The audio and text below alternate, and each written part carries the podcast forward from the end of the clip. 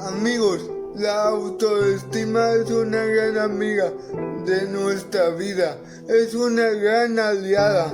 También tiene que ver lo mucho que nos queramos a nosotros mismos en las distintas etapas de nuestra vida.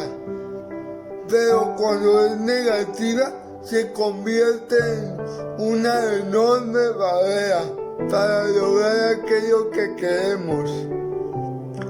Nos ayuda a sentirnos capaces, que podemos lograr nuestros objetivos, que podemos alcanzar nuestras metas. O por el contrario, llegamos a sentirnos inseguros, incapaces y que no merecemos nada.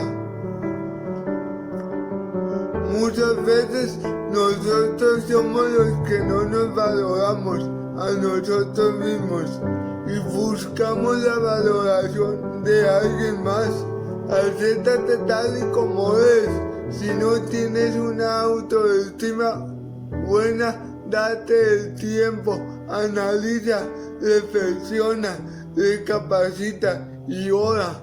Acéptate si eres gordo, flaco, alto o zapado, con discapacidad o sin discapacidad.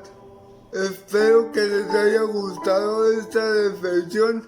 Yo soy David Jafet y esto es Sin Límites.